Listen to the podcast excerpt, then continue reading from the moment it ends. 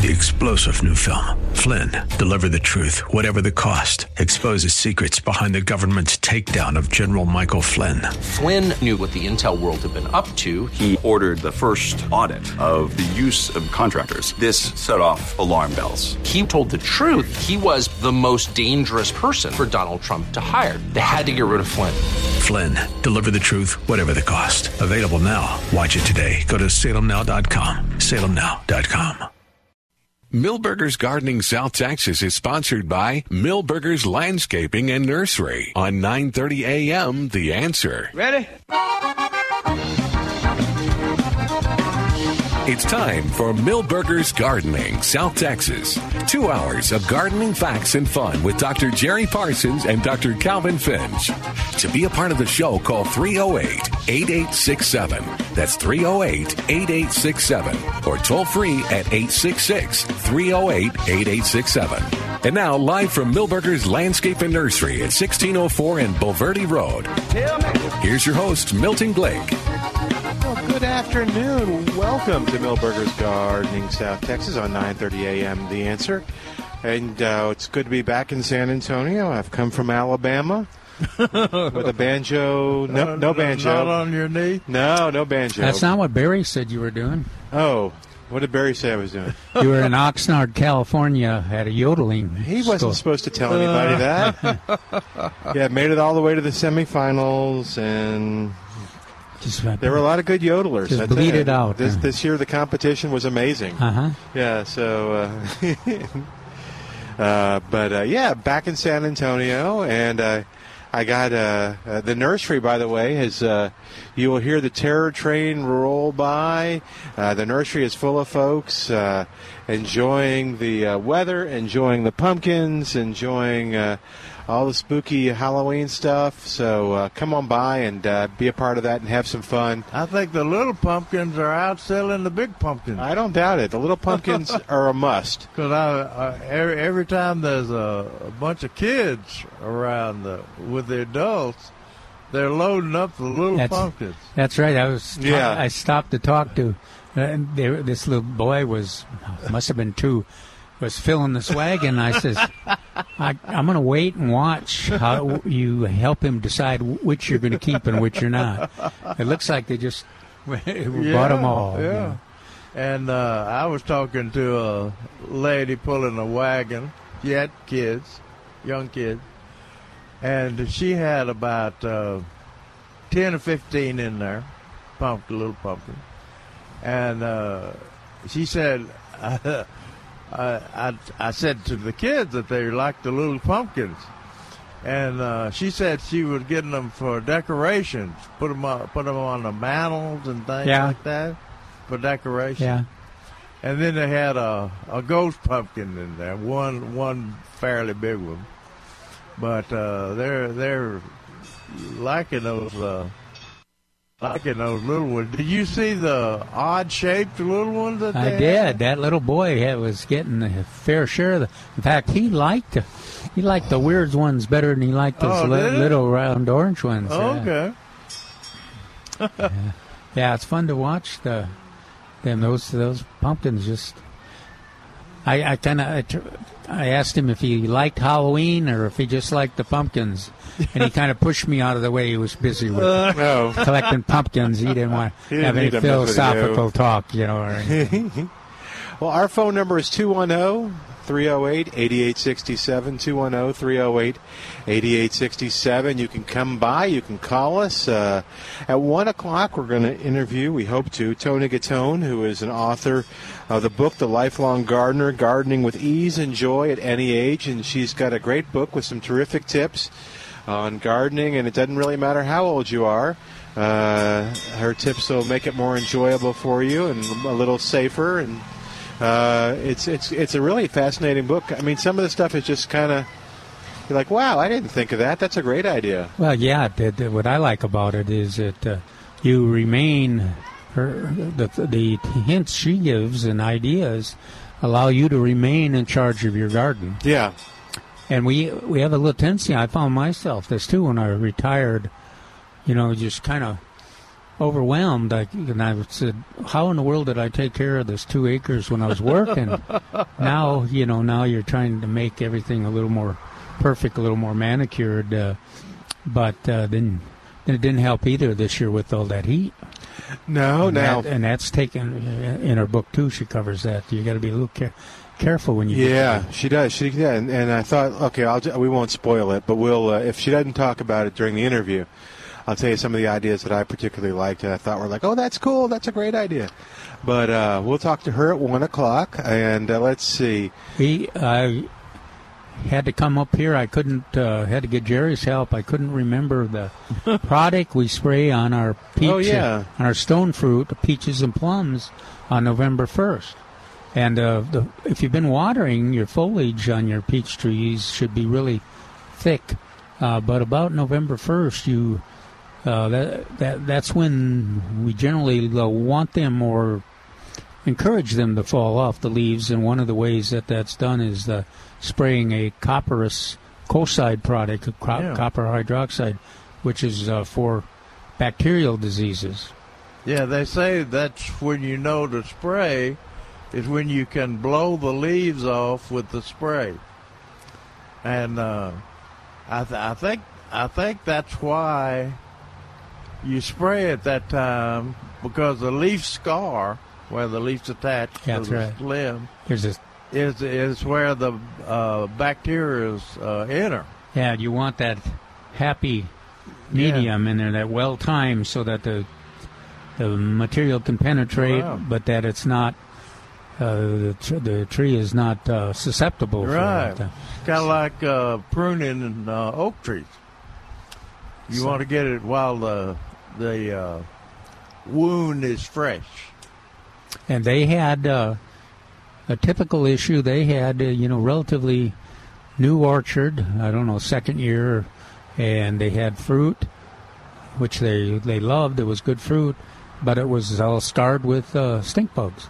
The, you know the Yeah, the yeah. wounds, Well, and so they they had relied on neem oil up until the fruit came, and then they they quit spraying. Well, of course, uh, that's the key time to spray. Once you got the fruit on there, we if it's best for the to control the stink bugs. It's best to spray once a week with a product that's got, uh, oh, for instance, malathion and uh, Captan in it, and there's a number of those kind of products available. yeah. So what I missed last week? What, what's come in? What were y'all talking about in terms of? Uh, and then I, I have questions on my own about the rose. Uh, Oh yeah, I saw your picture of the rose, Milton. Pretty pathetic, huh? I've got a I've got a, a remedy. I've got a solution to tell you. it's dead as hell, Milton. It just died so suddenly.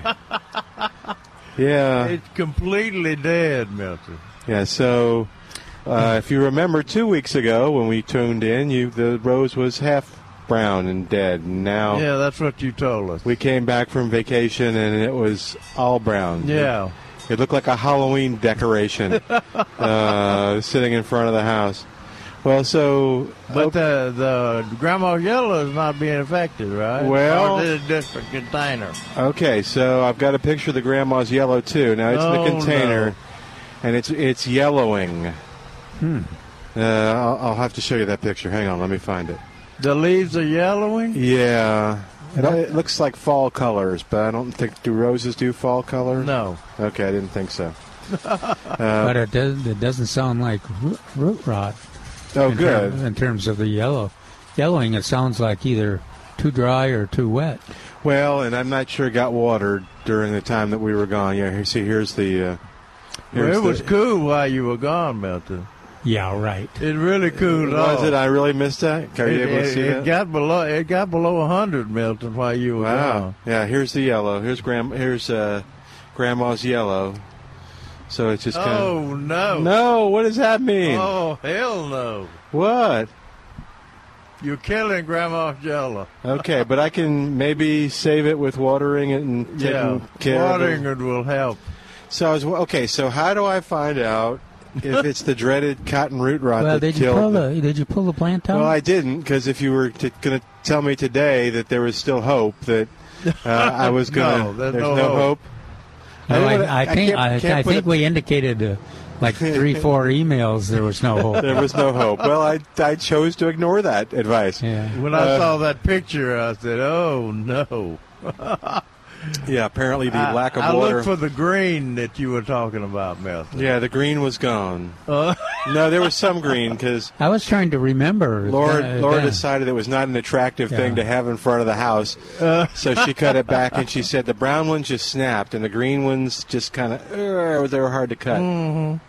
I was trying to remember, Jerry. I, I think the roses are express that uh, cotton thread pretty uh, distinctly. yeah, yeah. So that it may, have, you know, if he if he gets it out of there before it disintegrates, Okay. we we ought to be able to see that in the in the Roots. It should be easy to pull Yeah, too. Oh, good. Pull okay. up. Okay. Well, we were going to water it and then pull it up. No. just water. Yeah, just pull it up. Just well, you it. can water it and pull it up. Well, the idea was it would loosen, yeah, make it easier go. to pull up. Yeah, all you have to do is pull it up. Okay, and look for cottony.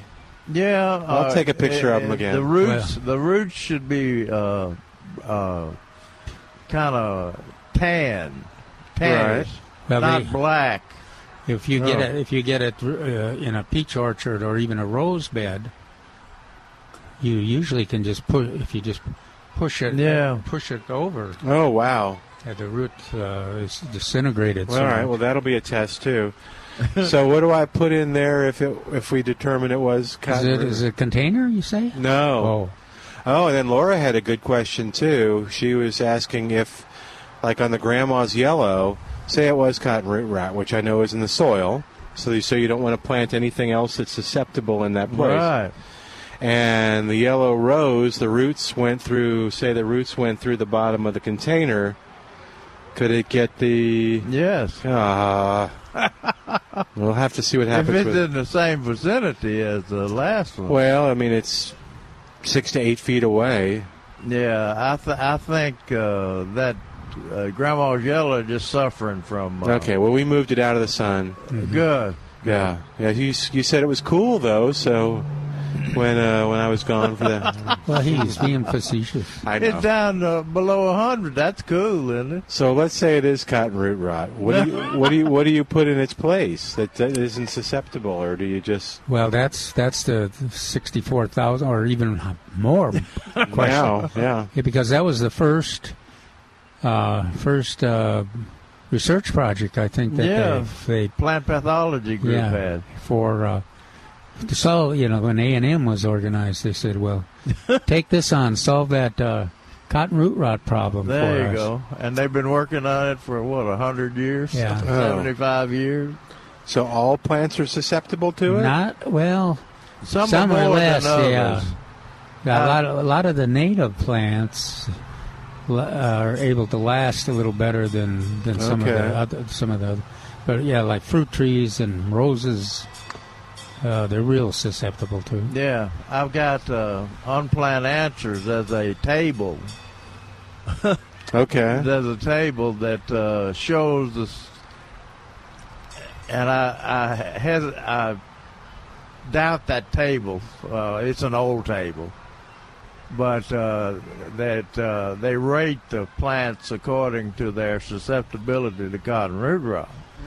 Okay. Uh, you know, but uh, that's so hard to do, especially with cotton root rot.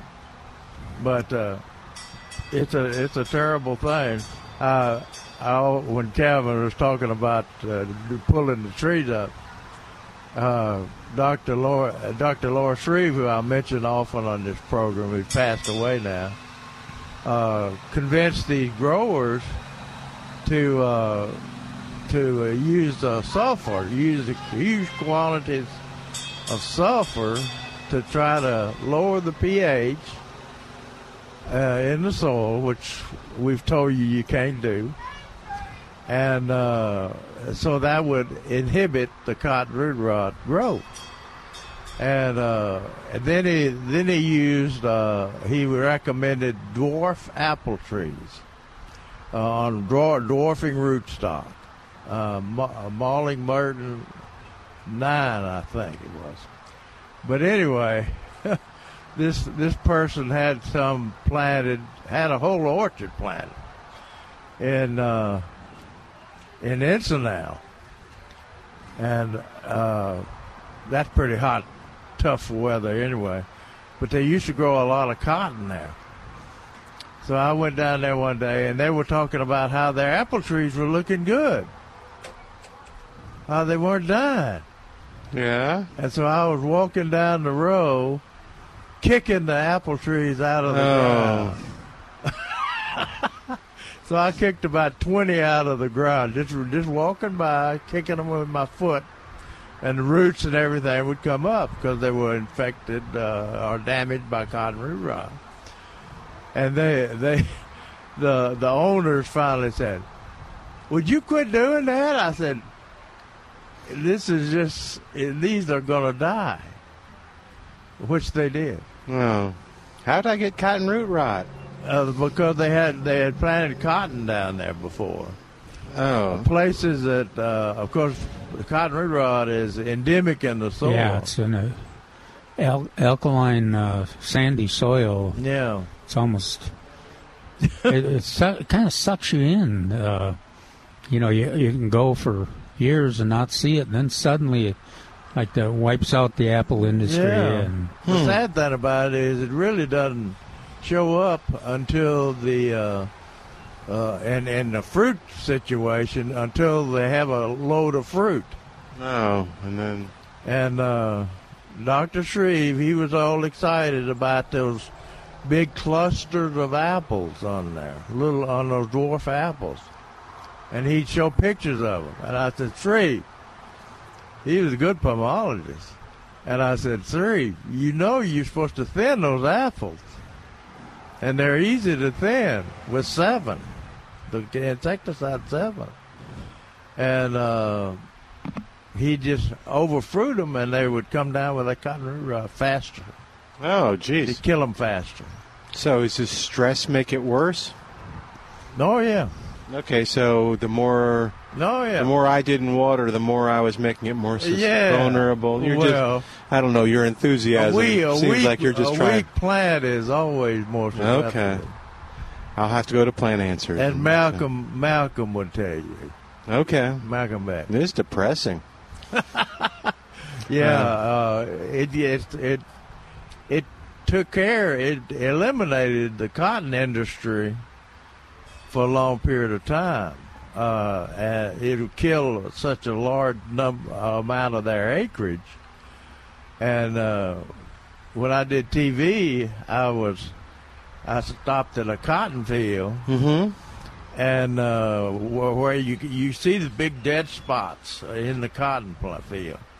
And uh, Oh, wow. So I got out in the middle of the dead spots with the with the live spots full of cotton, and I pulled them up and showed them cotton root rot in in cotton. Hmm. So uh, uh, it's it's bad in cotton. So what they do, uh, they just there's no cure for it. Okay. So uh, they just grow cotton as long as they can until it gets so bad in the field that they have to get uh, quit for several years. Now that doesn't get rid of it. I think it can stay there for forever. hundred years Hmm. because it's so deep in the soil. Uh, do you do you remember what the A and M people came up with? Plant Well, pathology people. I just I remember that uh, some some uh, organic gardeners uh, thought it was just if you just put a lot of organic material in there, Yeah. you, you'd uh, you might slow it down. And, well, it's got organic material could ac- acidify for a short period of time too, Yeah. so it might contribute. But no, I don't remember what their The A and M recommendations years ago now, I'm sure I'm sure they've gotten better. Was to add salt to the land, to the to the ground, Oh, to kill. and that, and that would uh, uh, inhibit uh, the uh, cotton root rot. Yeah. It also inhibited plant growth. Yeah, I was thinking that. Well, except you could grow asparagus, maybe. Yeah, Oh. that's right. That's right. Oh, well, wouldn't uh, is the idea that eventually the the harm caused by the salt would go away, but the cotton root rot would be No, gone too? no, they didn't have that idea. Oh, okay. Oh, that's they were just trying to Anything- treat the treat the problem. It was neat. We, you know, we drove, you know, through Texas and Mississippi and Alabama, Louisiana to, to Alabama, and you could see different stages of of cotton when you saw it. So Yeah. you looked like Texas was done, but Alabama, you saw everything from plants that were still Coming up, huh? still coming up and still had some cotton. They s- and to uh, uh, the a field of cotton was beautiful. Oh yeah. As far as the eye pretty. could see, it looked like snow on the Yeah, ground. Pretty. Uh, and they said that I didn't know this. They they sprayed to defoliate, and then yeah. And then the uh, the harvesters come and get. Yeah. The, okay. they, In fact, there's a lot laws that they make it drop the leaves so, Yeah. so it won't get in the cotton. Right. Yeah, there's a um, the I guess I guess it's a, the laws kind of dictate how what how you have to take care of the cotton so to, to Oh. control all those uh, diseases and boll weevils. Oh yeah. Yeah, it has to be gotten out by a certain time. Well, we uh, we got in kind of the middle of that. I, we were using ornamental cotton for some. I don't even remember what it was for, Jerry, but we were had it. I think it was at one of our offices. We were showing these brightly colored cottons, Mm-hmm. and uh, and half good natured. Uh, uh, an ag agent brought it to our attention that we were not supposed to have that at the cotton plants at that stage, and Oh wow. yeah, That's for mainly commercial people. yeah. And do they burn it? Do they after they're done picking? Do they burn the? Oh, no, they, just pull shred it. Oh, they Shred shred it it? down. Okay. Shred it down. Yeah. Did uh, did you see any farmers? um. No. That's because they're all dead. Oh. Yeah, they've been killed by that Roundup, Oh. that glyphosate Roundup. all that cotton you saw Yeah. is weeded With Roundup. with Roundup. So it's, so it's GMO. It's uh, Yeah. Okay. Huh. So the farmers must be all dead, right? Well, I, I didn't see any. Kind of sad. It is kind of sad. Uh, But you didn't see any weeds in the. In I the did not see any weeds in the field. There no, you go. So Thank appar- you. apparently it worked. All right, oh, 210 308 8867. 210 308 8867. Toll free, it's 866 308 8867. We've got more of Milbergers Gardening South Texas coming right up. Uh, live from Milbergers Landscape Nursery at 1604 on Bulverde Road. Uh, and uh, come out and visit with us. Looks like the Boy Scouts or Cub Scouts are here too selling stuff, and the Terror I think Train. they've been here every week. Yeah, I think so too. So And uh, I think Trace brought it to our attention that the uh, Whopper begonias, there were some Whopper Yeah, begonias that's right. in big containers over there. I, uh, we'll have to, did you go check it out? I know I didn't, but I, Okay. I should have when I was over there. Yeah, if you get a chance, go check it out, and I'll we'll take a quick break. oh, 210-308-8867, 210-308-8867. More of Milbergers Gardening South Texas coming up on 9:30 a.m. The Answer. Hi, it's Milton Glick for Milbergers Landscape Nursery at 1604 on Bulverde Road. All right, it's almost October, but right now the Pumpkin Patch and Monster Maze is now open at Milbergers. This is a whole lot of fun, so come on and drop by, run the maze, pick out your favorite Halloween pumpkin. Milbergers has such a great selection of Halloween pumpkins, all different shapes, all different sizes, all different colors, and see many unique home and yard decorations for fall and Halloween. And they're being kind of shy on that one. Milbergers has stuff you will not find anyplace else. From beautiful fall stuff to spooky Halloween stuff, you'll find it in the boutique. Get it? Boutique over at Milbergers. And come on for some free fun with the maze and just enjoy it with the kids. Pictures uh, with the uh, fall backdrop and all kinds of fun at Milbergers Landscape Nursery at 1604 on Bulverde Road. And go online to find out more about upcoming classes in October at milbergernursery.com.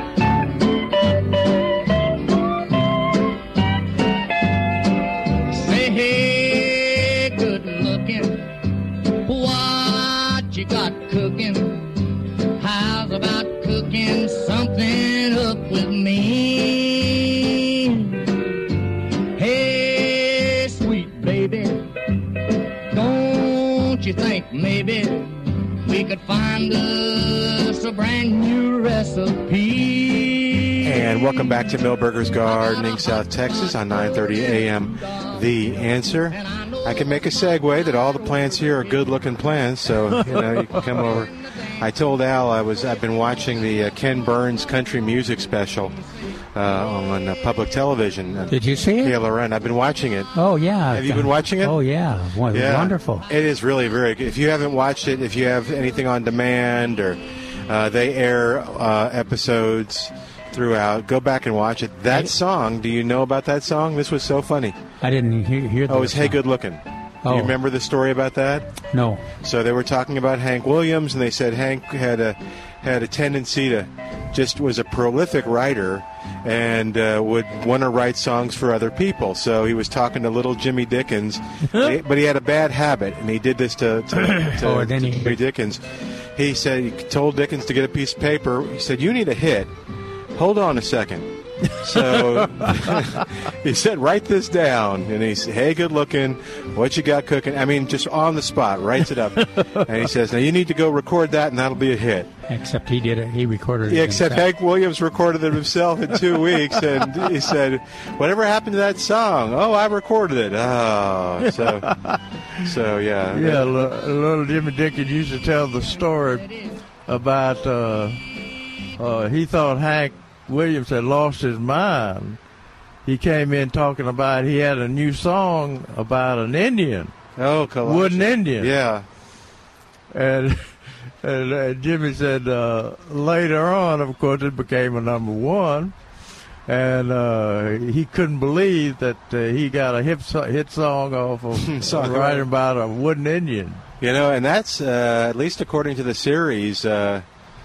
Uh, there were songs that they knew were going to be hits, but more so than than not, the Hank Williams songs that became hits. They were like, "Why are you recording that? What was the?" Uh, uh, hear the whippoorwill.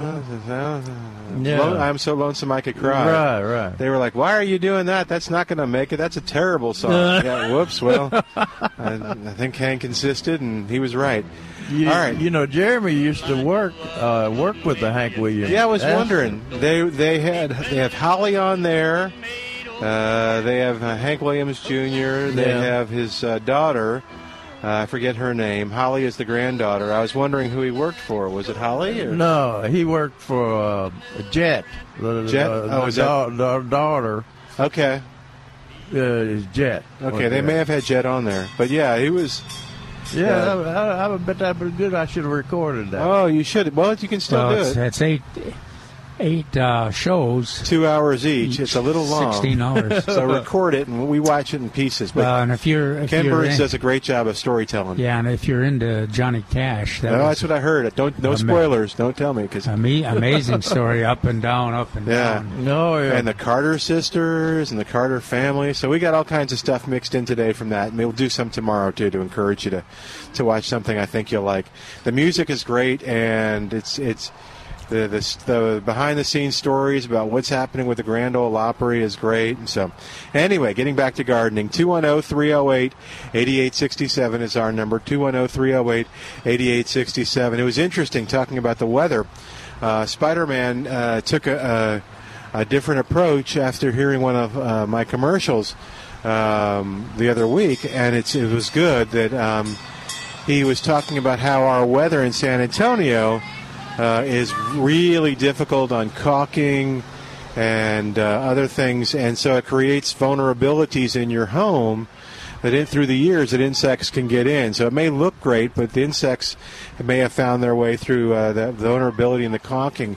And the reason that's important to know is the approach that Spider-Man takes is that he's not only going to come and spray, but he's going to look for where those vulnerabilities are so he can help you take care of that and get rid of them uh, once and for all. So if it's bugging you, roaches to ants to scorpions to fleas, whatever, uh, even the critters out there that uh, they're a little bigger and warm-blooded, uh, Spider-Man can help you get rid of them. But also you know that he's going to again, look around the house, see what's happening. Where are they coming from? How do you make yourself?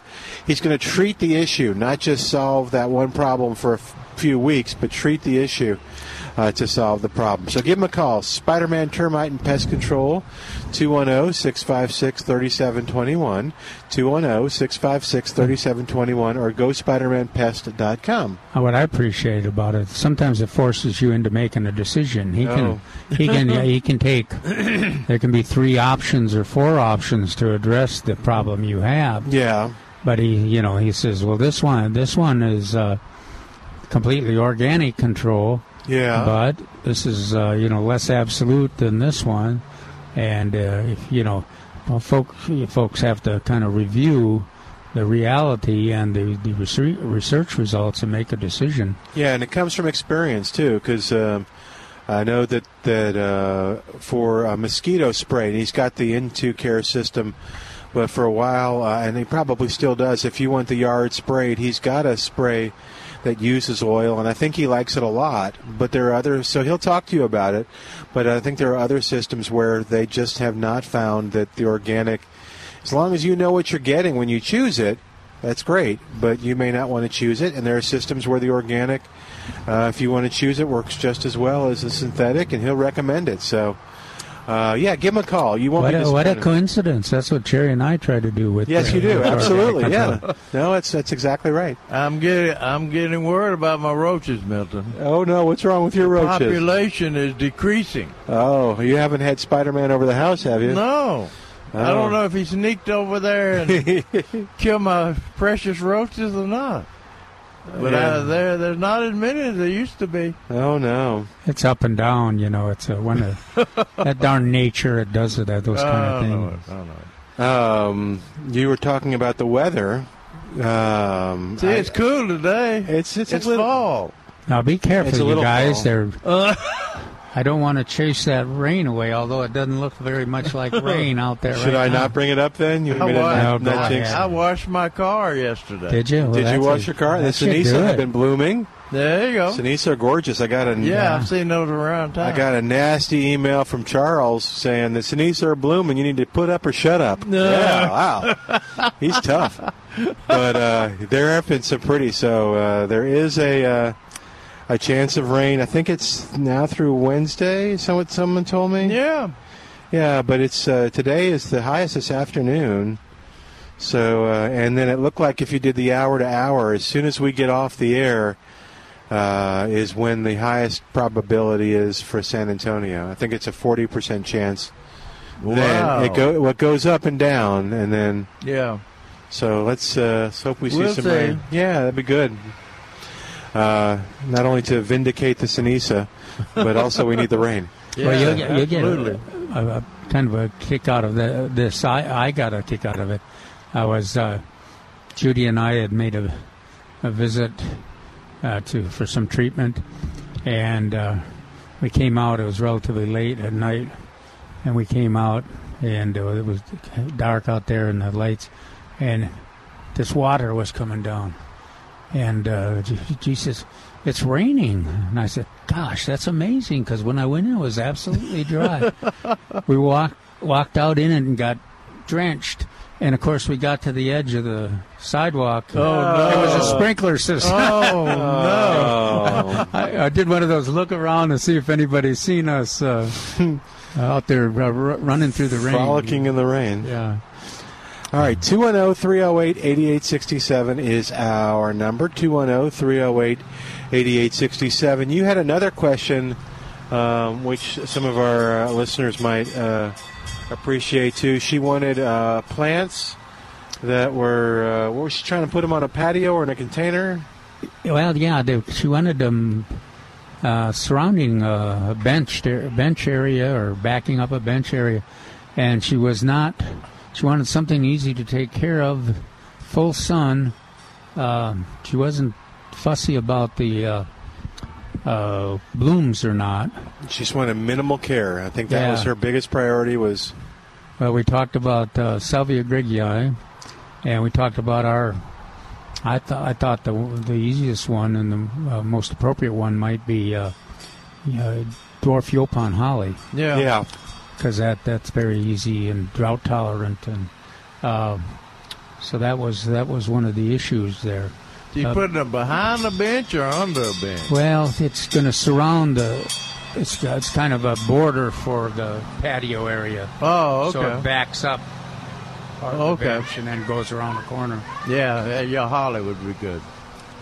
What is that giant butterfly on the lantana there? It's called a giant swallowtail. yeah, it's, it's pretty. That's that's a big one. Well, there, there, any place where you got citrus, my, my Oh, is that yard- right? Yeah, and, and of course, Milbergers is citrus central, so Mm-hmm. they're they're here. And They- why is that? They lay their eggs. Only place they lay their eggs. They is lay the their citrus. eggs on the on the citrus. And the, Oh. cool, the coolest thing is that they they don't uh, when, when they lay their eggs, they don't overwhelm a plant. Usually, you get you might get three or four caterpillars on there, and yeah. uh, and so you can you know you can reduce the population to two or three if you want, or you can just leave them without uh, any kind of major threat to your plant. And what do they look like, Milton? What the uh, looks like Bird poop. doo-doo. Yeah, It's not like you know black swallowtail. You get those lay an egg on your uh, uh, dill or on your parsley. Yeah, The next day, it's all there's nothing. there's no foliage left on those. they eat the whole thing. but these guys are. And, oh, and the uh, I saw, saw monarchs. Started, Oh wow! oh, good. Started coming in uh, yesterday. I saw the first ones uh, in my yard. And I didn't know Calvin was going to say this, so uh, but I will bring it up. Uh, Milbergers this weekend has Texas-grown citrus trees on sale. Get out of Save here. twenty percent in the five gallon for thirty-four ninety-nine. Can't beat that. Oranges, grapefruits, lemons, satsumas, limes, and more would be great in a half whiskey barrel. And by the way, one half whiskey barrels are on sale. Get out of here. you can save fifteen dollars. I just got back. Uh, they're now forty-four eighty-eight in the half whiskey barrel. okay. And they've got those cut in half whiskey barrels too. oh Those half. Like yeah the half the half whiskey barrels. Yeah. that's the one that's on sale. Oh, is it? What did I say? I said which is whiskey barrels. yeah. Half whiskey barrels. Let's see. Landscaper Pride, Gardener's uh, Magic Soil uh, for four eight. Ground covers, 98 cents each. Uh, perennials on sale for 40%. Oh, and I know um, there were, M- Mary did a great children's gardening event today. Yeah. How'd that work out? I think it turned worked out great. She said each kid got a little gift bag with seeds in it for them to plant and stuff. Yeah. And uh, but no, I had people come ask me. I had two people who thought I worked here come ask me they wanted to sign up for the kids event next month, uh, which. And so I, they said, "Where do they go sign up?" And yeah, and this is going to be the, um, it should be the pumpkin painting, Yeah. which will be fun for kids. they And do it- that. yeah, and so, um, uh, yeah, you want to call 497 210 497 3760 to make your reservations for that. Yeah, it's the, during the big Milbergers uh, Halloween celebration, uh, which is going to be on the 26th and 27th. But the pumpkin painting for kids is going to be on the um, the 26th and the Saturday. So, yeah, call October. October, I'm sorry, yes. Uh, and that's the same day as the blood drive and the big weekend celebration. All this is at milbergernursery.com. We'll, we'll tell you more about, because, well, I'll just tell you real quick while we got a second. The uh, Halloween weekend celebration is going to be a whole lot of fun with uh, food and uh, face painting, balloon artist, uh, roasted uh, corn, virgin margaritas, the employee costume contest, uh, the moon bounce, the maze, all that stuff, and a whole lot of fun. When is that? What That's time? the 26th and 27th here at the nursery. I want to be here.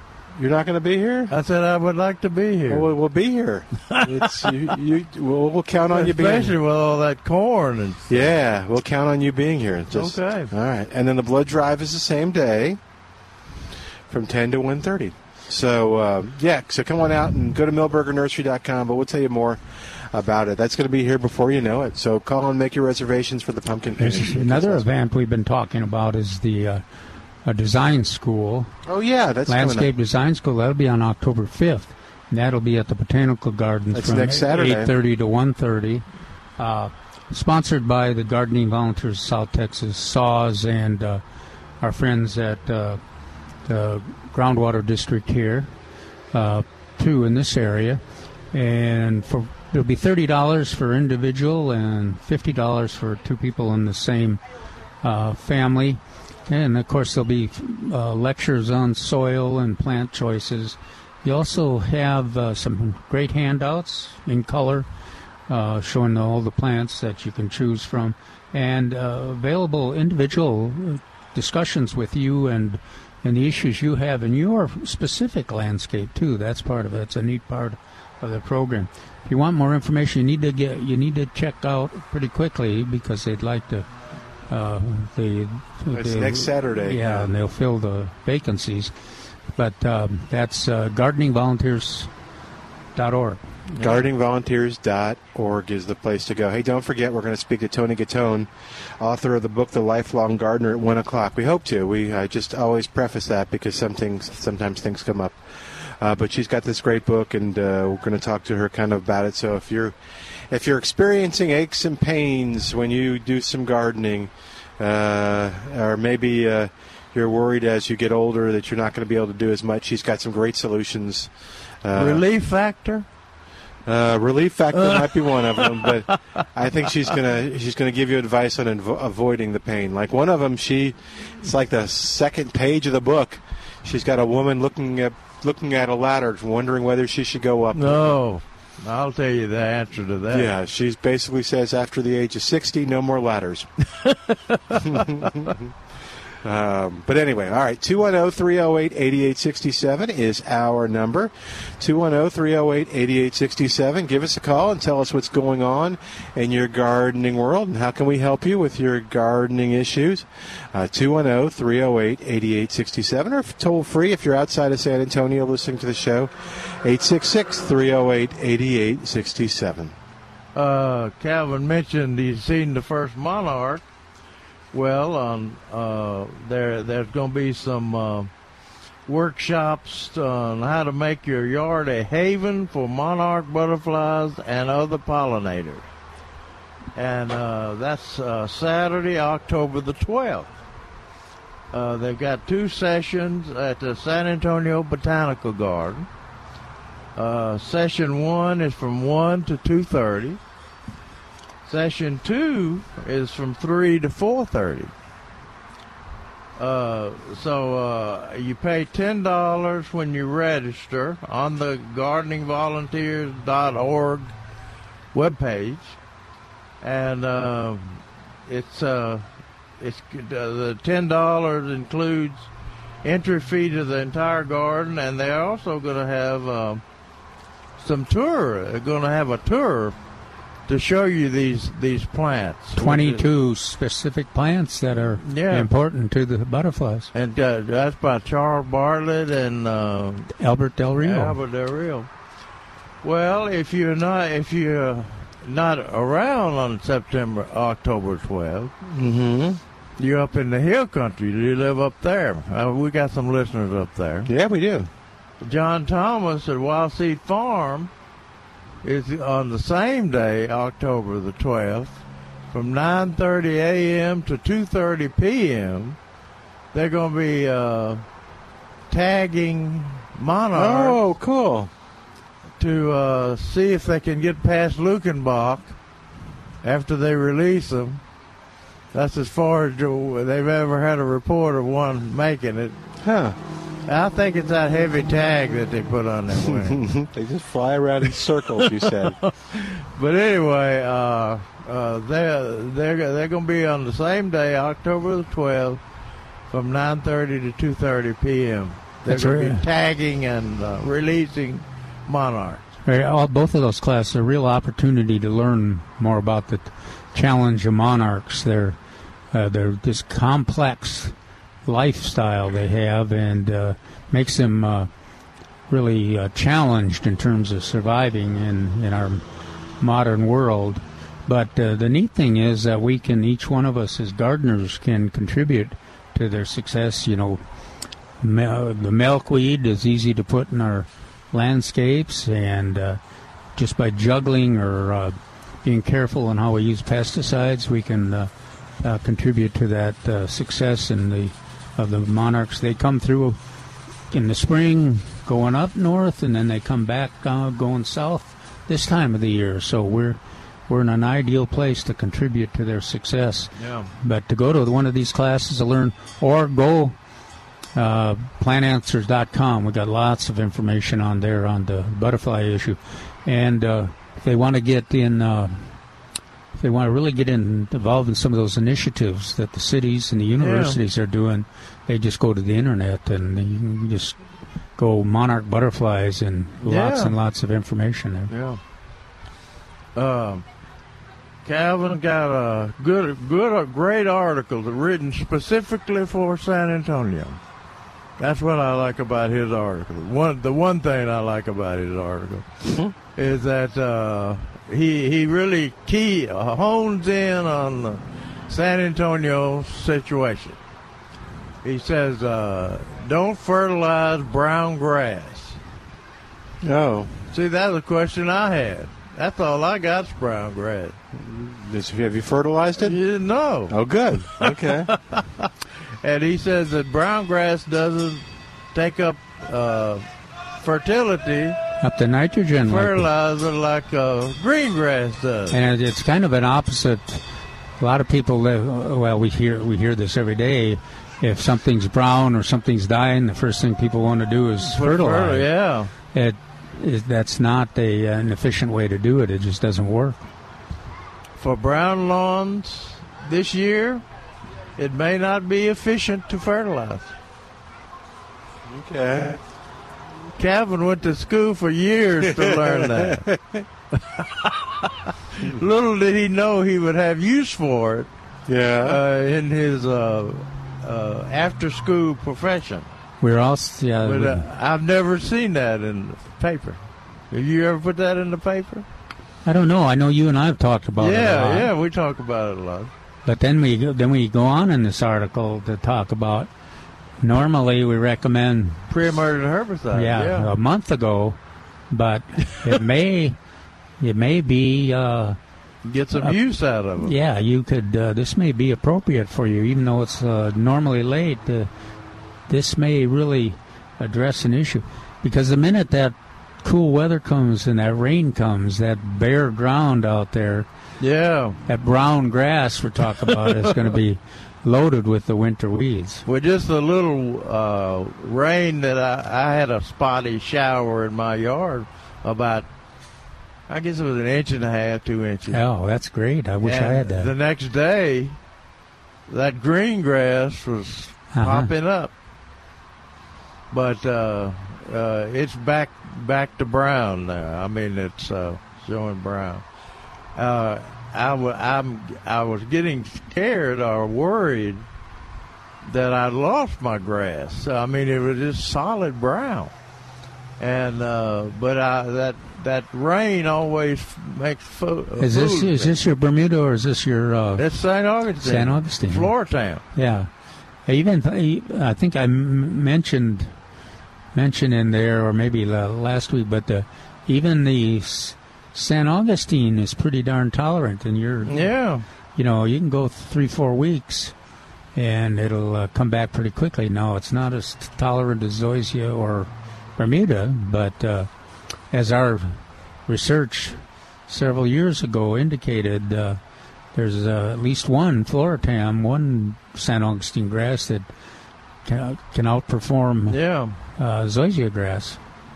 Hey, let's take a quick break while we do. Give us a call, 210 308 8867. 210 308 8867. More of Milbergers Gardening South Texas coming up on 9.30 a.m. The Answer. Hi, it's Milton Glick for Milbergers Landscape Nursery at 1604 on Bulverde Road. All right, it's almost October, but right now the Pumpkin Patch and Monster Maze is now open at Milbergers. This is a whole lot of fun, so come on and drop by, run the maze, pick out your favorite Halloween pumpkin. Milbergers has such a great selection of Halloween pumpkins, unique home and yard decorations for fall and Halloween, and they're being kind of shy on that one. Milbergers has stuff you will not find anyplace else.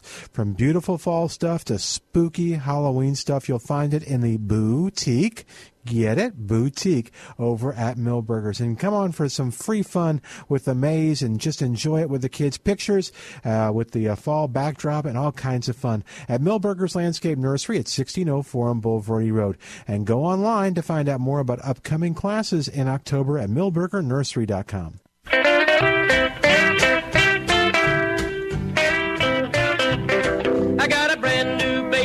call my own. Hot diggity dog. When the lights are low and we're all alone. Hot diggity dog. She winds her arms around me tight.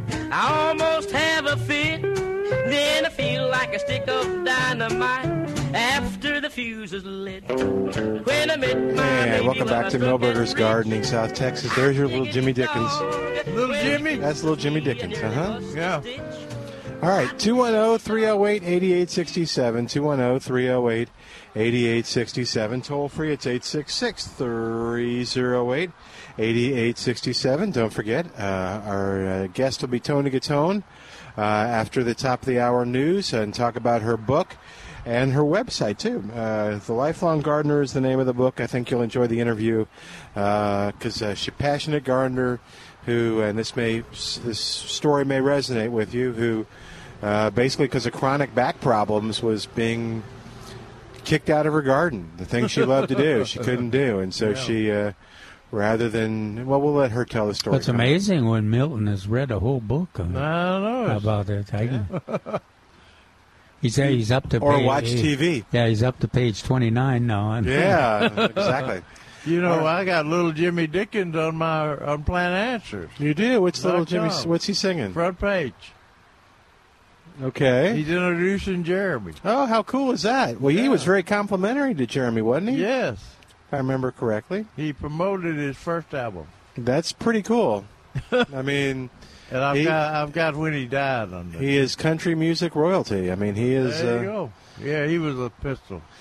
All right, two one. He was the interviews were hilarious. He was just having a great time and basically, you know, very self-deprecating, very Yeah. humble. Yeah. And all right, two one zero three. Jump the tra- jump the tracks again. Oh no, what does that mean? When he- I read his article about lawn fertilization, I was also looking at my uh, uh, Neil Sperry newsletter today, and uh, for the week, and he says fertilize lawn, shrubs, ground covers, and annual plants with high high quality, all nitrogen. Lawn food containing up to half its nitrogen in slow release. Uh, this feeding is critical to the vigor of your lawn and landscape. And Calvin writes, which I agree with, uh, if you've been able to irrigate your lawn and it's relatively green, it's time for fall fertilization. Fertilizing with a winterizer product with the 3-1-2 ratio. That's the ratio, that's not the analysis. All right, we got ten seconds. Oh no! Well, you want to come back to this? Uh, or 18 6 12. All right. We'll take a quick break and come back in a moment. oh, 210 308 8867. 210 308 8867. More of Milbergers Gardening South Texas coming up on The Answer. Milbergers Gardening South Texas is sponsored by Milbergers Landscaping and Nursery on 9:30 a.m. The Answer. We're back with Milbergers Gardening South Texas. Once again, Dr. Jerry Parsons, Dr. Calvin Finch, Milton Glick, and your calls on 9:30 a.m. The Answer. And welcome back to Milbergers Gardening South Texas on 9:30 a.m. The Answer, broadcast live from Milbergers Landscape Nursery at 1604 and Bulverde Road. And as uh, it did work out this time, everything is cool. Sometimes guests. Uh, anyway, uh, but Toni Gattone is on the line with us. She's the author of the book, The Lifelong Gardener. And uh, Toni, did I pronounce your last name right? Uh, it's actually more musical. It's Toni Gattone. Toni Gattone. Oh, that's cool. All right. Oh, I'm sorry. I, I, I like that a lot better. Uh, oh, good. Well, welcome to Milbergers Gardening, South Texas. On the right hand side of your radio is Dr. Calvin Finch. On the left hand is Dr. Jerry Parsons, and we've been all enjoying the book and the information. Um, I guess the first question, because I think the the guys are going to get into specifics, is um, what led you to write the book? Because I think that was a fascinating story. Well, it was really, um, I inherited a lot of wonderful things from my Italian mother. Uh, her bad back was not one of them. and my back just used to go out, and one time in particular, it was out for weeks. And I was lamenting over the fact that I couldn't go out and deadhead my roses. And I thought if there was just some way I could find a way to adapt. And then I remembered an article I read on adaptive gardening, so I took another pain pill, made it to my office until I found the article, and uh, spent the rest of the time researching this and quickly realized that I'm not alone, that there are millions of people um, who have bad backs and bad knees, shoulders, hips, whatever, that keep them from doing what they love to do, which is being out in the garden. Yeah, and and I know from doing this show that that folks, uh, I mean, this is a, a, a big part of their life, and so if the the information in your book, uh, and I'm guessing some of them have. Uh, thought that okay now i have to decrease this or i can't be out in the garden anymore but you give great tips on on things to do but i think the uh, the first tip is to kind of accept the fact that you you know this Mhm. is this is the new normal Well, that you're old. yes, or that you that you have some uh, some issues that keep you from uh, doing things the way you you would either would like to, or that might you might have done in the past.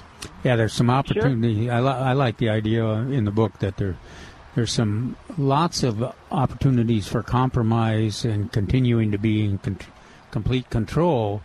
That if you get to this point, uh, like your back your back is bad, it's you don't have to say it's a complete defeat. You don't have to you know hang your head and say, "What's my life? My life is not going to be worth it anymore because I can't garden." So that that that's just just the idea of having that option and that kind of attitude. It seems to me that's as important for the uh, for your health as it is for the the gardening. Precisely, and yeah, I, you know, it's, I didn't, I don't get into gardening 101 in this book at all, um, I, because I feel like, uh, you know, most gardeners that are lifelong gardeners, they know how to garden. M- My goal with this book is to help people stay in the garden, despite what may be going on with their bodies. How about And- how about and- those gardener? You know, we we talk about on this show a lot about uh, that fifty percent of the population or sixty percent of the population that are just uh, gardeners in their mind, or they're going to garden someday, uh, and they just you know are faithful listeners to the show or participants. But how, how does how does your your book uh, important for them too? If they you know they get to the point where they're where they uh, were expecting you know they retired they they were expecting to be able to garden and now they've come to the realization that they're older older and have some physical limitations. Is that Mhm. Well, I, I think it's important. I'm sorry, please. no? Go ahead. Well, I, I, I think what's important is for people of all ages and all abilities to know that there are ways to get around it. So it's important for gardeners to be able to accept what is and find other ways to get it done. Um, and it doesn't just have to be for older people. I mean, you know, we all know people who are younger than us that may be wheelchair bound, um, or people who just, you know, their bodies started giving them pain, you know, faster than other people. Um, it, it really doesn't matter, but I mean, it's about planning for the future, even if people are just thinking about going out to garden. Um, it's about instead of putting in raised beds that are eight inches off the ground, make those raised beds be elevated so that they're waist high. Um, and then that way you can garden by sitting down or standing up. Yeah, that was I, that was one of the ones I of the of the tips. I thought that uh, that was real good too, so that people could enjoy it. Um, do you find that there's a, a little bit of I think you addressed this a little bit, a little psychological element too, in kind of accepting that you know the new norm? Uh huh. I think that's Yeah. really key. Um, I think that you know it's easy for people to uh, you know get depressed if the, their body isn't working, or or whether it's their body, you know, maybe they've just experienced some kind of loss or some kind of limitation. And what I suggest to people is to find ways to grow your resilience because you know we live in a very complicated world right now. Is that the same as uh, just drinking it. more? no. well, that that helps. That can help. That's your resistance. Uh, that you're increasing your yeah, resistance that- the more that's, drink. uh, That resilience. That's always on the Minnesota list. You know, just drink more Irish whiskey or something. but it's about you know controlling what you can control and creating a life that is comfortable and and happy um, is about that's my bottom line is I I want people to if they're experiencing pain um, you know pain doesn't have to be bad you can take that pain and turn it into wisdom and and so that's kind of the psychological aspect that I'm wanting to bring to readers in the book and and at at the talks that I give around the country.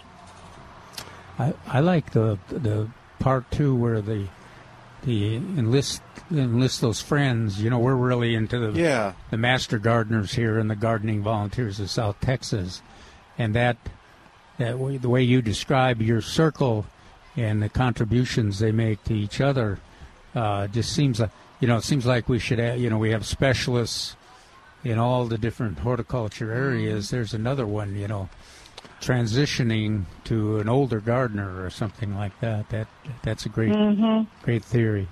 Um, talking Yeah. to Toni Toni Gattone, who is the author of The Lifelong Gardener, Gardening with Ease and Joy at Any Age. Uh, Toni also has a website, too. Let me uh, bring the website up, uh, which is easy to remember. Uh, it is, where, there we go, Toni. ToniGattone.com. But T O N I G A T T O N E uh, dot com, and she's got a blog that she does, and uh, the books and some speaking engagements and stuff. Are you going to be uh, around San Antonio anytime soon? Can we get you here? Well, I I would love to come to San Antonio. I've never been there. I've been as far as uh, Lubbock and Dallas. Ah, come a little So further east. bring me- yeah, we we got Yeah, we got bring- Lubbock bring beat. me on down. um, so, do you have a, a favorite tip that you like? And I'll tell you the one that the guys immediately. Uh, bef- well, I'll ask you the question and then I'll interrupt you, uh, Toni. No, Okay. that the guys immediately latched onto. In fact, uh, a couple weeks ago, we had a caller. Uh, who uh, whose voice sounded a little older than, than some, and he wanted to know about trimming something, and he uh, I think at the end of the call he said, "All right, so I can trim that myself." At which point, uh, I think Jerry jumped in and, well, how are you going to do that? Well, I'll just get on my ladder and do that. And Jerry was like, well, how old are you? And he said, well, I'm just turned 80. I, th- I think at that point, everybody on the porch where we broadcast from cringed and. Uh, uh, yeah, they, they that resonated. The, I think Jerry's advice is the the hospital bill is going to be much more than paying someone to uh, come and help you with that. Uh, but you you, you kind of recommend no ladders after sixty. Do I remember correctly? Well, you know, I mean, I think I think what's important is for gardeners to get in touch with, you know, how is their balance? Um, how is their their do they have decreased muscle strength in their hand? Um, you know, I, I think that you know my my doctor um, told me that people over 65 years old, the number one cause of them going into the ER is falling off a ladder. Oh wow. so wow! I suggest yes. That's I suggest getting a step stool that has a real sturdy grab bar. It's not Mhm. going to bring you up as high. Uh, but then there's also those long reach pruners that you can use.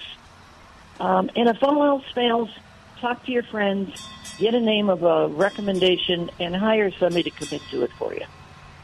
Yeah. What are some other tips know- that really made a difference? You've mentioned that. You've mentioned uh, elevating the uh, the garden to to where you can stand by it if that's something that, that would help you out, where you can stand or Sure. sit and garden. What are some other tips that you really like? Well, I think it's important that people understand that it's the repetitive uh, movement that causes pain. So switching it up from um, different chores and not doing anything for more than 20, 30 minutes. For example, if you're going to go out and rake up some leaves, do it for 20 or 30 minutes, put the rake down, and go over and do something else that involves a different muscle groups. And then that I, way you're I not usually pass out. creating. after 20, 30. You usually pass out. Well, that's one way of resting. You know, do you do you pass out in a in a shaded spot? Yeah, as long as you're passing out in a shaded spot. Where, uh, and actually, you bring, yeah, you bring that up too. Is you know, uh, proper headwear, sunscreen, and be uh, as one of our hosts. I won't mention which one. mentioned that the heat can can wear you out quicker than you think. Most definitely. I mean, there's you know the the whole aging, the joys of aging. You know, I mean, number one, our skin gets thinner, and we get those ugly purple marks on our skin uh, from any kind of thorns. And then the other thing is that we just can't tolerate heat and humidity like we used to. So it's important for gardeners to really think about, you know, how they're going to garden, what what needs to be done. Can you do it in smaller bite-sized pieces rather than trying to go out and garden all day? And can you do it, say, first thing in the morning or later in the afternoon when it's a little bit cooler? So, so it's you can you're taking care of ourselves.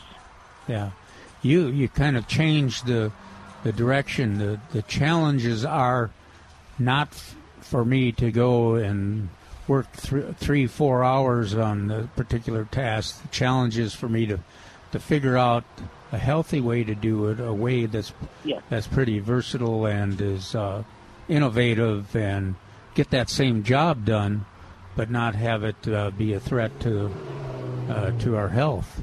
And stretching a little bit. Yes, yes. Um, in in the book, I hire. I asked a, a friend of mine to identify um, eight different stretching exercises that gardeners can do prior to going up, and the intention is to help them to warm up their body before they go out. And you know, and if stretching isn't your thing, turn on some great music and boogie for five ten minutes before you go out. or Get those muscles warm. last- yeah, get the muscles warm. On, on my last uh, radio interview I did in, in Columbus, the guy was saying, "Well, they don't have to turn the music when they off when they go outside. Let that music play the whole time you're gardening."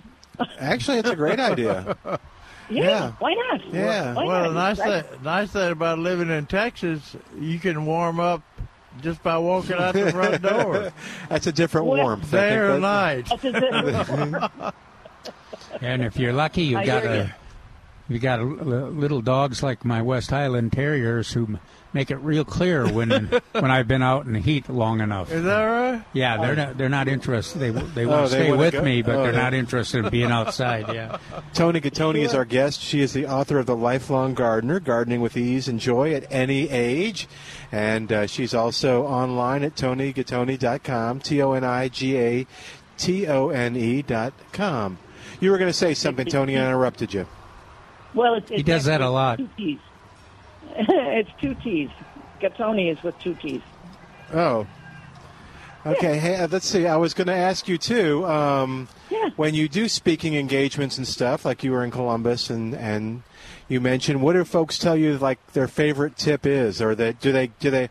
I'm willing to bet that that they come to you almost like a preacher, and just oh I, I didn't do this I wasn't and now I tried this one thing it just made all the difference. Do you have a do you get stories like that after reading your book? Well, I, I think so. I mean, it's it, you know, at some point I should probably count up all the tips, tools, and techniques that I talk about in the book, but there's probably hundreds in there. So there's there's no Oh, yeah. one thing. Um, you know, I, I think one thing that most people can agree on is the concept of right plant, right place. And that comes from my master gardener training, so I'm sure you're aware of it. Um, of when people go go into your nursery, do they take the time to figure out how tall, how big and bulky that plant's going to be in three years? Because people can save an awful lot of time and money by only planting the plants that are really going to be successful in that spot. and Yeah, we- you know, I mean, most most nurseries you walk in and you get seduced. You fall in love with these gorgeous plants, and then you bring it home and say, "Now, where am I going to put this?" Well, we got the special emphasis here in San Antonio, South Texas, that water is a big issue for us. So water conservation is uh, always has to think, and timing is important. The right uh, varieties of, of plants are important, and uh, so that you know that that's another factor that uh, has to be right in the middle of. It gives us it gives us uh, some challenges. Those of us recommending Yeah. uh, how to garden or how to be successful at gardening because we uh, we uh, constantly looking for uh, new new techniques and also new plant varieties. Well, Toni, what, what else? What's what's next going on in your world? Are you working on another book now, or are you going to cover some oh other stuff, no! or just promoting this? Oh golly, this one just launched um, the middle of August, and Okay. um, it's been. I'm, you know, I'm doing all these radio interviews and speaking gigs and, and and book signings. So um, I don't, I don't think I'll be doing another book for a while. I want to make sure that uh, I can share this message with as many gardeners as possible. Um, Okay. and it's it's through shows like yours that that helps to get the word out because I think it's an important message, and I I, I want to be able to let other people know that they can keep gardening for life with ease and joy for as long as they want. That's what will key. people find on your? oh, I'm sorry. Yeah, that that is the key. What is what is what will folks find on your website? Well, they can find out. uh, You know, they can read my blogs. Blogs. They can. Um, they can find out what my you know my whole passion was for starting uh, speaking and, and for writing this book. Um, they can and they can find out um, how to. They can order my book. I can actually autograph it for them and Oh, send very it to cool. them because it makes for a great Christmas present. And I've got probably ten or twelve tools on there um, that I sell through as an Amazon affiliate, so that I don't have to do the inventory. Um, and I'm going to be adding quite a few more tools uh, to my website in the coming weeks and months. But there's some great tools on there that they may not be able to find at their local nursery. Very very cool. So uh, we'll uh, Yeah. well, again Toni T O N I G A T T O N E dot com is the website. Nobody had that domain. Nope. That's the original one I can No, I- up with. Um, and one more question, and we'll let you go. We're, we're talking to Toni Gattone, uh, author of the uh, book uh, entitled the, "The Lifelong Gardener." We've mentioned the website too, but I want to do this for the guys too because we uh, there are two good gardening groups in San Antonio. Um, our master gardeners and our gardening volunteers of South Texas, amongst other uh, great clubs and organizations uh, that we, we talk and promote about. You have even a chapter as to, to why to become a master gardener. You want to address uh, getting out there and, uh, and, and that issue of why you should join groups that, that are going to teach you more about gardening and be social? Well, yeah, I because I think I think gardening, and I think I, I'm so glad you brought this up because uh, as people retire, you know, you, you find your your communities tend to get smaller, um, and maybe you tend to be more isolated. I've talked to a lot of people who have retired, and they said it's the worst thing I've ever done because I never get out of the house. Yeah. So I suggest to people to join a garden club, um, get a plot at a community garden, or become a master gardener because it is such a joy to be able to go out into your community and to run in people that you know. And, you know, the whole thing with being a, a master gardener is that you volunteer your time. And so you go out on projects. So you're doing gardening with other people that you didn't know before, which is fun. You know, you're creating new relationships. Um, and then there's always continuing education so that you're always keeping your mind sharp by learning new things. That's so I point. think being a master gardener is a is a, a complete joy. I went on an inactive status when I wrote the book, and now I'm back into it, and it's and it's so much fun seeing everybody again. It's great. Very cool. Yeah, Toni, thank you. Thank you so much for coming on the show. We sure enjoyed the interview, and the book is, again, I, I was reading it, and there were certain tips that you'd see, and you'd go, or I'd go, oh, that just makes sense. That's so much easier. PVC pipe. Oh. That's the one. That's the one that I like oh, the most so far. for the no bend the no bend seed planter. Yes, Yeah, yeah. That was there's a lot just. of great ideas in there Yeah. of how to how to adapt your tools, and then there's just lots of ergonomic tools that I have found on the market. So it's all Very good. cool. We'll talk to you soon, Toni. Thanks again for coming on the show. Thank Uh, you so find- much. You bet. You can find the book uh, local booksellers on Amazon. Uh, you can buy it from Toni at tonigattone.com. T O N I G O T T O N E. Dot com. Thanks very much for her. The book is entitled uh, "The Lifelong Gardener: Gardening with Ease and Joy at Any Age." We're going to take a break and come back in a moment. Hope you enjoyed uh, listening to her. We'll be back in a moment. 210-308-8867. If you've got a tip too, by the way, I want to talk about uh, what you've done uh, to, to help uh, you garden and kind of overcome physical challenges and stuff. We'd love to hear from you. Uh, 210 308 8867. More in a moment on 9:30 a.m. The Answer.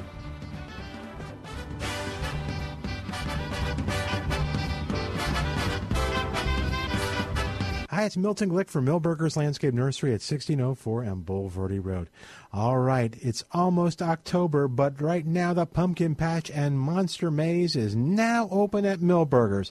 This is a whole lot of fun, so come on and drop by, run the maze, pick out your favorite Halloween pumpkin. Milbergers has such a great selection of Halloween pumpkins, all different shapes, all different sizes, all different colors, and see many unique home and yard decorations for fall and Halloween. And they're being kind of shy on that one. Milbergers has stuff you will not find anyplace else. From beautiful fall stuff to spooky Halloween stuff, you'll find it in the boutique. Get it? Boutique over at Milbergers. And come on for some free fun with the maze and just enjoy it with the kids' pictures, uh, with the uh, fall backdrop, and all kinds of fun at Milbergers Landscape Nursery at 1604 on Bulverde Road. And go online to find out more about upcoming classes in October at milbergernursery.com. I've got a home in that rock, don't you see? Don't you? I've got a home in that rock, don't you see? Got a home in that rock just beyond the mountain top. Rock of for me.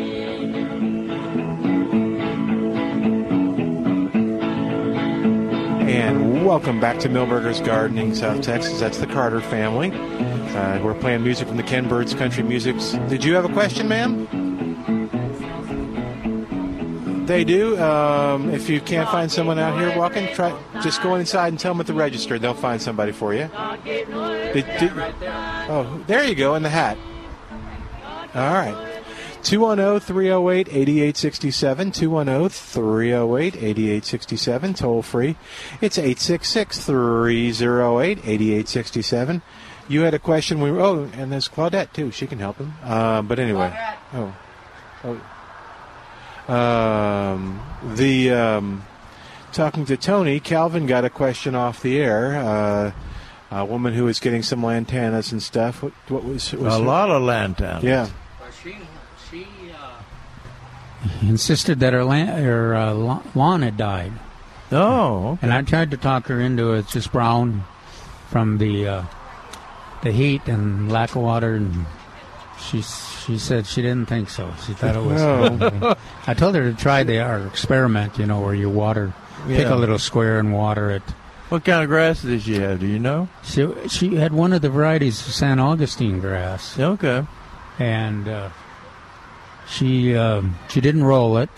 Uh, and it's just one. Oh, year. this was just replanted. yeah, just now that, and that that you know that kind of revised my uh, thought that maybe it, maybe it was in a worse state than I thought it was Yeah. because it's, it's only it's only a year old and it's in this kind of weather, and she didn't roll it. yeah.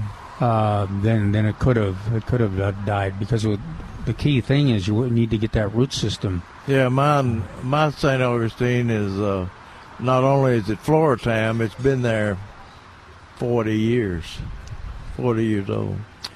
Hey, uh, Robert's question may be along these same lines too. 210-308-8867. Hey there, Robert. How can we help you today? Welcome to Milbergers Gardening, South Texas. Well, I just want to say welcome back to a broadcasting legend. Oh my goodness. Who's coming? And, uh, well, the thing is, I do have experience with brown grass. I don't have much experience with much else on your show, but I have experience, and it was either dig it up or try to save it. Well, I tried to. We discussed how we would try to save it, and so all I can. The reason I called is if you're willing to stand out there every morning with the hose and drench that grass with water, it's going to take a while, but you'll eventually, the reason I call, you'll eventually bring it back and it'll eventually be whole and beautiful beyond your wildest dreams. What more can I say than what I just told you? So if you're willing to stand there with the hose, maybe, maybe in the evening too, but definitely in the morning when it's cool, just, just stand there and drench that grass with the hose. Just stand there. Well, and do if it. you're if you're real lucky, then maybe it'll, it'll rain will do that. Yeah. Mm, that- the rain will help, but I'm saying, yeah, but I I was doing it in a hard time of year to do it, you know, like August or whatever. But uh, it looks, uh, it, the thing is, it looks hopeless for a long time. It looks like you're really wasting your time. But you'll notice a little improvement, and that'll keep you going. And like I say, eventually you'll bring it all the way back. So Good for you. So because you're good deal, Robert. talking about That, get- that encourages. That fact that encourages it- us. it- Yeah, that's why I called because the the point was that fertilizer didn't work, correct? Right. Right, that's the point. It needs water. That you know, it'll take care of its other problems, but right now it just needs lots of water. Okay. Thanks for calling. I'm glad you had that good experience, Yes, sir. Robert. Take care. Thanks for the nice words. All right, two. I think he was talking about me, or that other veteran broadcaster that came Yeah. back. Uh, All right, 210 308 8867 is our number. 210 308 8867. Oh, hey, Roy's on the line. He's got a uh, gardening experience with his back. Hey there, Roy. Welcome to Milbergers Gardening, South Texas. How you doing today? Fine. How y'all doing? Good, good. What's going on? Well, I want to tell you how I do part of my garden. It helps my back. it's uh, yeah, I, sure. I have I have uh, two rows of cinder blocks. I think it's four each, and standing up on their ends, eight feet apart, and I put uh, landscape timbers across them, and then I put these plastic wading pools on top. And of course, they got holes in the Oh. bottom, and fill them up Say with again, uh, what did you put on top? uh, plastic Puts swimming plastic pools. of. This, yeah. Oh. So you raise it to have- your level. Right, and I have raised everything except okra in it, and it, it works great. I got right now. I got six kinds of peppers in there, and uh, all kinds of stuff. It really does work. You don't have to bend over. Yeah, that's a good. That's a good, Good idea. idea. Yeah. How do you do drainage, or do you have to just punch holes in the? I, I, I punch several holes in it with a screwdriver, and it works out. Okay. And I So grow what? lettuce in What the have you? I'm sorry, Go Roy. ahead. Go ahead. Finish. I'm sorry. I just said I grow lettuce in the wintertime and radishes and everything you can think of. Huh. I was trying to think. Uh, yeah. What What else do you grow? So uh, people may hear it and go, "Oh, well, if he can do that and that, then yeah, I can too." Well, even uh, Uh, even container gardening can be help. Yeah, I've done that too. I got right now. I have twelve uh, Ichiban eggplants in five gallon containers, and they're about five feet tall. And I just picked the eggplant this morning. They grow so well in those, and uh, they've been Uh-huh. doing all summer. So what do you what do you use that much eggplant for? I just boil them like you do anything else, vegetable and a little bit of butter and stuff on them. They're good. I love them. Oh, wow. you you and my wife. Uh, Yeah. I never. Uh, I she disguises. Uh, you know, we get these dishes that. Uh, it doesn't take long for me to detect eggplant in there. Does it, do, do, do you use the uh, Japanese type, uh, Ichiban and that type, Yeah, or do you Icha- use just the black Ichiban. beauties? Ichiban's all I grow. Okay. I get I, plenty I off those. found I found that they're easy to get out of the garbage disposal if you use the Ichiban. Oh man, I don't think Roy's taking him. I don't think Roy has enough time. I think he's eating them too quickly before he puts. Them. Well, Roy, just don't, just ignore him because he doesn't even like rutabagas. Oh my goodness! Could you use Roy's method for rutabagas? Why would you? Yeah, disguising. I mean, you don't need to disguise the root taste. of the No, root. you raise the uh, in the in the swimming pool, so that you can. Uh, Oh yeah, so you can grow them. Yeah. You doesn't have to bend over. Yeah. So how did you discover that idea? Did you read it, or did you just go, "Hey, you know what? If I did this and this, it might work." I just thought about it myself. I mean, it's probably on the internet, I'm sure, but it works out great for me. I've had the same pool for about four years. They haven't come apart yet. I hope they don't So last what? What is forever. what is the the support underneath it? Oh, Is- cin- cinder blocks, cinder blocks, Uh, and uh, railroad ties. okay, La- so landscape timbers. Oh, landscape timbers. I'm sorry. Yeah. so they're Side by that's side, what's all- that's what's holding it up. Huh? and that works you- out real is- good. Doesn't that thing hold a lot of mix? Yeah, that's the expensive part. But you Okay. to- So- you just keep adding on to it every every time, every little bit. Is uh-huh. there a gap in the center, or I guess you're using the, the landscape timbers that kind of weaves it so that you're having something to place the pool on? Yeah. Well, yeah, they're, just- they're it'll go right through those. I mean, they're not they're not solid across, but Yeah, you Yeah. never, you never, you never walk on it or get into. oh something. no, no way. Uh, Very one more cool. thing So that one more. I've seen people to try to do that too, where they tried to make it too wide. Yeah. Oh, yeah. Yeah, but you you gotta how how wide are yours, Roy? Oh God, they're probably I guess four feet, maybe not even that much. You can walk all the way around. So- you can reach across it. So you can reach yeah, either side you can reach in. Sounds good. Hey, I'm glad you one called in, Roy. That was helpful. I got one more thing. Uh, Sure. the the uh, tycoon tomato plants are they going to make that seed anymore? Do you know? So far, What kind is it? tycoon. Tycoon. Oh yeah. got- Do you like that? You like that old variety?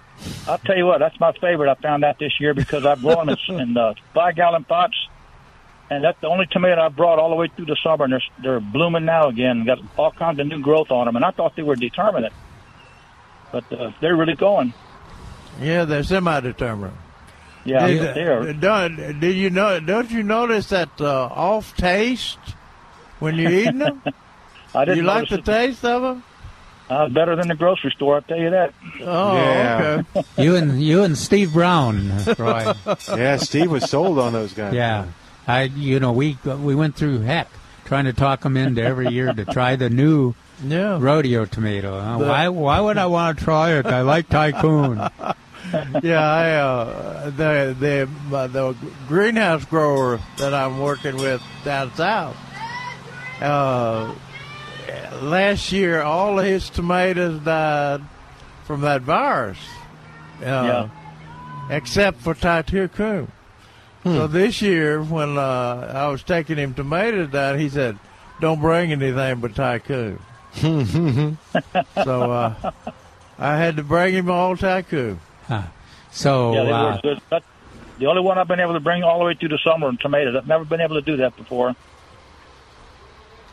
Yeah, so so uh, so far we haven't gotten the notification. We did last year, but uh, we hadn't gotten a notification that they're not going to have tycoon seed this next year.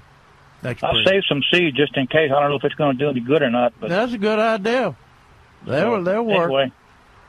And my last All right. thing I want to tell tell you guys, last thing is, uh, when I was a kid, back in the '60s, uh, there was a professor out of the University of Toronto in Canada, and he was looking for people to tag the monarchs because they didn't know where they were going back then. So I got involved with them, and uh, as far as I know, I'm the only one that was tagging them in this area here. And the tag was just a little bitty old tag like you see on a fruit of some kind, like an avocado or something like that, a little sticky tag. And we would bend it over the front wing of the monarch, rub off a little scale, uh, scales, a little patch of scales off, and wrap that around their wing, and it had a number on it. And then we would turn that log in at the end of the year, send it up there to them so they would know where they went. Uh, that, I was involved in that many years ago. What was it? The butterfly? Yeah, so he was tagging like they do at, at Wildseed. Oh, in Canada, okay. though, right? Yeah. Yeah. Yeah. Cool. So, Now, so I did that- I those those those Canadian monarchs were, were, were probably some of those that we would see in, now in Oh, San yeah. Antonio. Well, I was tagging them here. Yeah, Well, they, they- when they came down here, I tagged them. And Oh, they didn't know where they were- oh, okay. You were They tagging. didn't know where they were going. Yeah. But I just Very thought neat. I'd, I'd let y'all know. Yeah, thanks, Roy. It's Great, pretty. Roy. It's pretty. It was pretty hard to get those tags off the butterfly wings, wasn't it? I imagine No. yeah. they stick on I pretty tight. okay. Thanks All for right. calling. Thank you, Roy. All right. Thanks for the Thanks. information, Roy. You take Sure. care. All right. Bye. All right, 210 308 8867. 210 308 8867. Hey, let me tell you a couple things that are on sale. We mentioned that the woman was buying a lot of Lantana. Uh, there is probably a reason, and that is that Lantana is 40% off in the one gallon container, and actually, all the perennials in the one gallon container. Fresh shipments arriving weekly of all your favorites from plumbago to salvias, lantanas, rosemary, dwarf Mexican petunias, skullcap, and more. You ready? One gallon regularly six ninety nine, almost uh, almost seven dollars. There you go. Uh, on sale for four dollars and eighteen cents each, which is a great price, or five for twenty dollars. And I, maybe that's why she's buying so many. Uh, we mentioned the citrus, which is on sale for 20% off in the five gallon container. One half whiskey barrels are on sale for $44.88, regularly $60. Uh, the uh, foundation and landscape shrubs are on sale. So you mentioned the dwarf Yaupon holly. Right. So Japanese boxwood, dwarf Burford holly, dwarf Yaupon holly, uh, waxleaf ligustrum, variegated uh, ligustrum, and red tip photinia on sale in the three gallon for eleven eighty eight. Herbs are on sale in the four and the four and a half inch pots for uh, just a dollar eighty eight. Uh, crotons Yeah. are on that's, sale. I Oh, was that's going to mention that's, the one. first time I've ever seen crotons be Yeah. on uh, on on sale here, And they got a lot of variety in beautiful ten inch pots. and uh, they're they're great for fall. There Uh, they are, they- yeah. They'll freeze, Yeah. but uh, yeah, that's a favorite Neil Sperry plant. Oh, is that right? He takes it in and out, and uh, grows grows Yeah, so croton. he mentions it quite often too. Yeah, he does. Now, we, we did you mention that we've got uh, we've got the yeah, Whopper? yeah, you checked out the Whoppers. Yeah, they're they're very they're beautiful. They're large, uh, large uh, containers, about sixteen dollars. But uh, what I also found back there was lots and lots of the uh, summer florin uh, begonias. Oh, okay. looking good. Now your your begonias probably took it a little bit on the chin with this heat. Heat, yeah. uh, especially the whoppers. Mine are mine look kind of ragged, uh, but you can prune them up and they'll look good. But any replace any of those that were completely wiped out uh, with with some of these plants, and, and or the uh, sem- summer florin. Yes, and you probably have them last through the winter. Yeah, uh, that's what I was fixing to say. They can take a pretty hard freeze or a hard frost. and they can they, they can actually tolerate a lot of this heat. They don't look good right now, and they've uh, a lot of them look like there's no no plants left. Yeah. but we get uh, mark my words in a cou- you know a couple weeks after the rains and cool weather start, we'll start seeing them relief too. But also, so you keep that in mind if you want to re, uh, have a replenish your begonias. Uh, both the whoppers and the uh, smaller ones are available here at Milbergers. And don't forget the mums. Yep, I was just going to do that. You We got tell, lots of mums. tell them about the mums. The mums are in, in six inch pot regularly three ninety nine. That's almost four dollars. Almost. Uh, but they're on sale for two eighty eight, and you can get ten of them uh, for twenty five dollars. Yep. So you can do a mass planting of that yeah, as well. tha- that's the way you want to use mums is in, in a group. And uh, people put pumpkins. We were talking about those small pumpkins a while ago. Uh, decorate for, and maybe croton this year. Uh, they're really marked down. They were they were uh, sixteen ninety nine, and they're on sale for nine eighty eight. So that's a, a real good markdown for uh, Croton. And they, uh, like I said, uh, if you take, if you give them some protection during the winter, uh, they'll go through the winter. But uh, in in in in the South South American countries, uh, Panama especially, they have hedges of crotons where they go through and and, and grow them like a hedge, like uh, and uh, cut them off. The the uh, Joe Bradbury used to tell me that uh, that you could tell how tall the uh, uh, owner of the house. The, yeah, uh, the owner of the house or the caretaker down there is by the height of the uh, crotons. Oh, that's funny. Because they they you know Yeah. cut it cut it about waist high.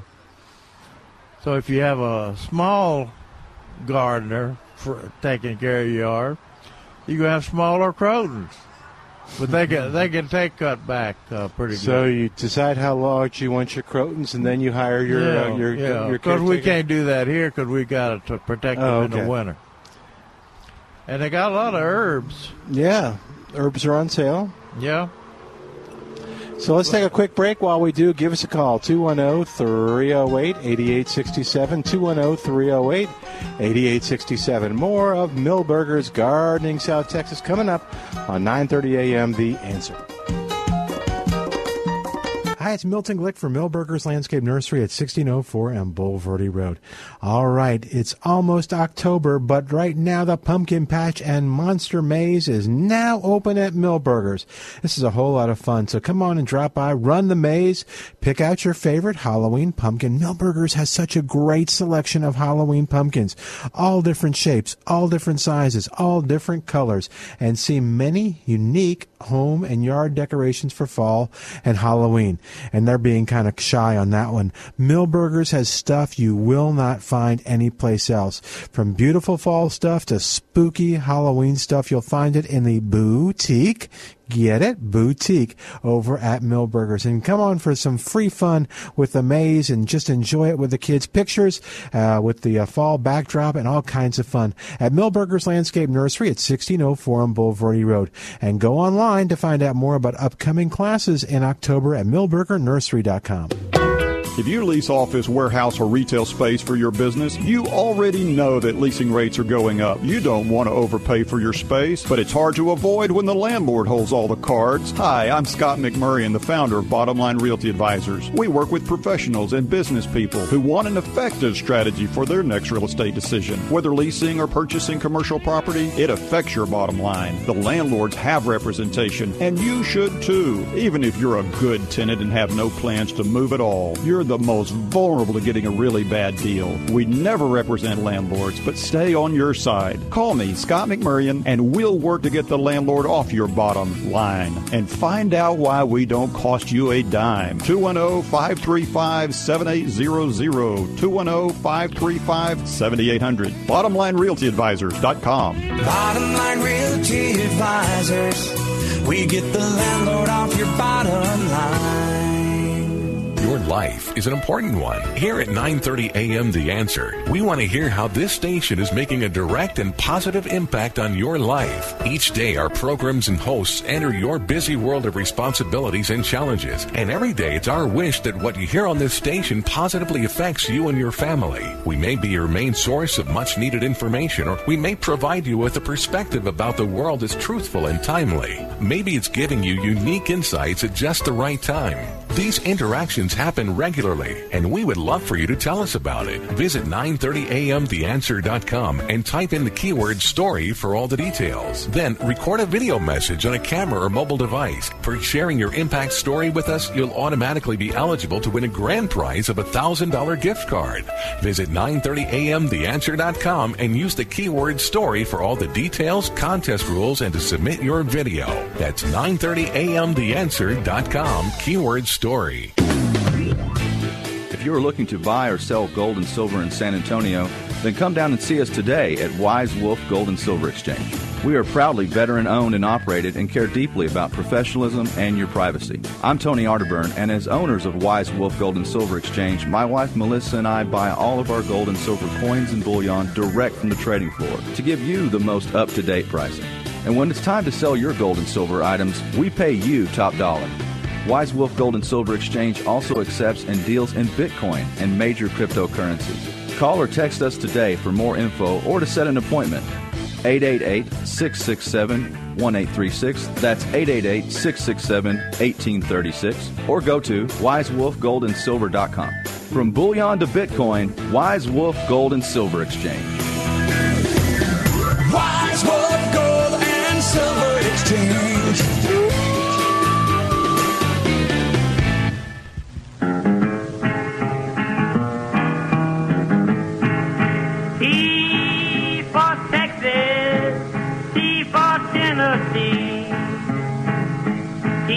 For Texas, T for Tennessee. T for Thelma, that gal that made a wreck out of me.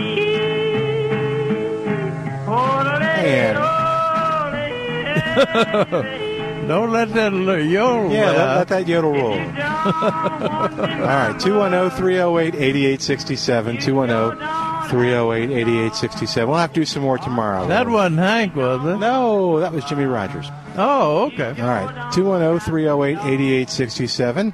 And uh, let's see, we go to Greg on the line uh, with a question at 210 308 8867. Hey, Greg, welcome to Milbergers Gardening, South Texas. How you doing? Good, good. Is that Dr. Parsons yodeling there? That was me. Yeah, that was me Yeah. yelling. Yeah. Well, well. Uh, so I got a question. Last summer, I had to cut down a Vitex tree. It was, it was a pretty big Vitex, and uh, before I could get the roots cut out, got a few sprouts coming up. So I, I decided to experiment, see if I could propagate some of those, and I did. Um, got got three cuttings out of it. It was pretty successful, and so I've planted those now uh, in the ground. They've got good roots and everything. Um, but I- I'm not crazy about the shape, so I wanted to kind of reshape them. Uh, so my question for you is, when should I when should I cut them back? Should I do it this fall after the leaves have dropped, or should I wait until the springtime when they when they begin their new growth? You should wait till this fall after the leaves drop. You you So planted you planted them in the planted the the rooted cuttings in the ground, and uh, now you want to you want to move them or just cut them back. No, I, I, I'm not real crazy about the shape of them. Um, So I kind of want to I want to reshape them, and I I know where I want to cut them back to, and I know they'll grow. I just I wasn't sure when's the best time to to cut them back. Yeah, I didn't Yeah, want I'd to wait the till plant. I'd wait till they lose their leaves. That's safer. Okay, they'll they'll be fine then. Okay. You like the, you like that tree? Oh, I love the Vitex.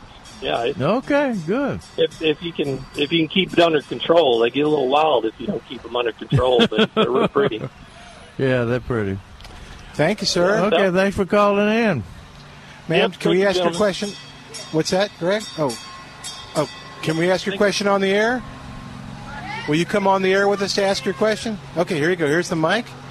Oh, thank you, Jerry. You'll be on the air, and these guys will be able to hear you. What's going on? Okay, I have two plants. I have a Meyer lemon and a pomegranate I brought with me. Okay. And I want to know what I need to do to feed it to make it mature. Uh, are they in containers or in the ground? They're in uh, contain. Well, the pomegranate is in the ground. The Meyer lemon is in the uh, uh, container. Well, what'd you cut that big fruit off for? I want to know if it's right. No. what I need to do to get it right. No, it turns. Uh, it it's too early for them to be ripe. Uh, citrus will, and it will turn from a dark green to a orangish color or yellow color. Okay. and that's when you harvest. And that that may be uh, uh, this lemon is green of the gourd. Yeah, it'll be Meyer lemon should be maybe three times, twice at least, three but three times that size, and so it'll put on a lot of size. But you can still, you can use that. Uh, you know, this particular one, uh, it just will be pretty tart and not much juice in it. Yeah, Calvin uses a lot of. But uh, yeah, when when Jerry uh, with November is November Yeah. target. Gosh, Yeah. yeah, that looks good. That's That's good. a nice looking uh, pomegranate. Yeah, I have some that are twice that size. Yeah. Yeah. Well, I think November is a good month for them too. Yeah. yeah. Okay. Okay. Now you'll have, if you, if your yard is like mine, you'll have uh, the birds and the squirrels and the raccoons and everything will want to get the pomegranate. But uh, you, you're, you, have you got lots of lots of the lemons? hmm The foliage. Probably about, I've counted about 20. Okay, and the foliage is, is nice. Nice and green. Yeah, cool. Yeah, that should put a. They Is should that be- in a container? The Meyer lemon, yes. They're in container. Okay, how you fertilizing it? Well, that's what I'm here for. There you go. There's a product called Osmocote. Osmocote. Osmocote Plus. Yeah.